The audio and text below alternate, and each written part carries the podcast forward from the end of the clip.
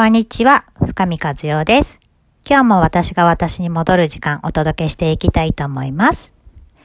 今日はですね、幸せについてお伝えしていきたいなと思っていますが、皆さんが幸せって何だろうって考えた時にあなたの幸せは何ですか？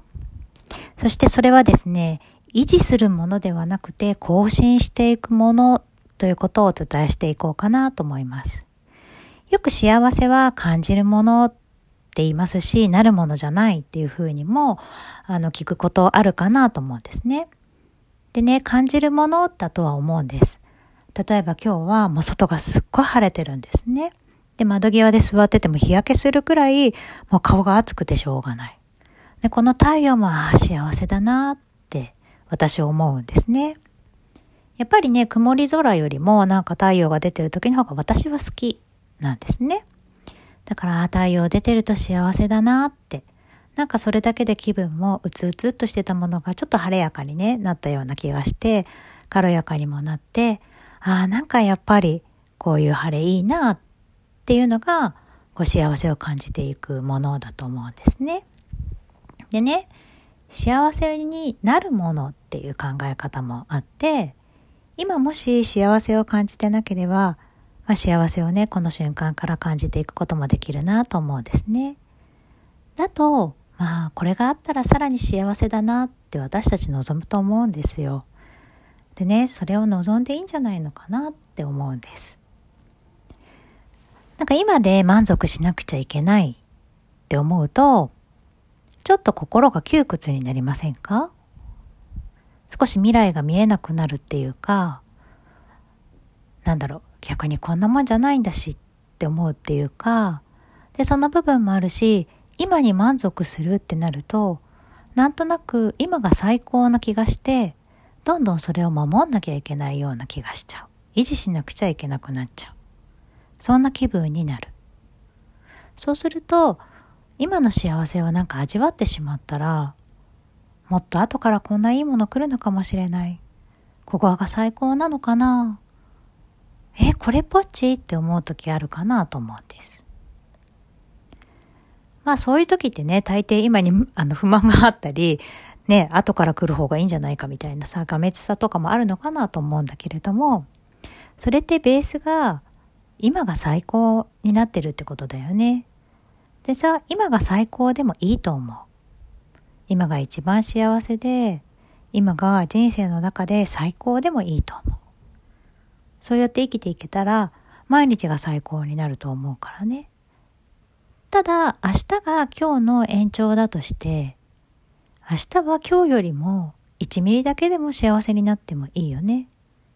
明日も同じ幸せが続かなくてもいいよねって思うんです。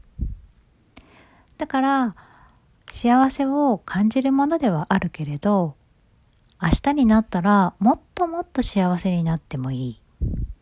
その両方を許可してあげないと、なんか私たちは今の幸せを感じるのが逆に怖くなってしまうんじゃないのかなって思うんですね。今幸せを感じても、もっともっと望んでいいし、もっともっと手を伸ばしてもいいと思うんです。私たちのね、守護霊さんって、私たちの望みを叶えたくてね、仕方がないみたいですよ。だから逆に、私こんなことするよって。だから応援してねって、守護霊に声をかけてもいいんだって。でも今に満足しなくちゃいけないって思ってると、高望みしちゃいけないとか、未来に希望を持っちゃいけないとか、今が最高って思わなきゃって思うと、ちょっとしんどくなっちゃうよね。だって私たちはさ、死ぬまで大きく大きく成長できると思うし死ぬまでステップアップができる存在だろうなって思うのよね。だからこそ今幸せを感じることも大事。だけどそれ以上のものを望んでもいい。今もある。でも未来はもっとある。なんかそういう世界をね、見てもいいのかなと思うのです。まあただ一つのね、注意点としては、今がない。だから未来欲しい。ってなると、ないがどんどんどんどん膨らんでいっちゃうんだよね。でその部分はしんどいかなと思うから、今もないではなくて、今はある。だからさらにある。そんな風に思えたら苦しくないのかなって思う。今はない。でも未来はある。は、なかなかね、ちょっと難しいんだよね。だから今のある。その幸せを見つけていくことは大事だし、だからといって幸せに上限をつけなくてもいい。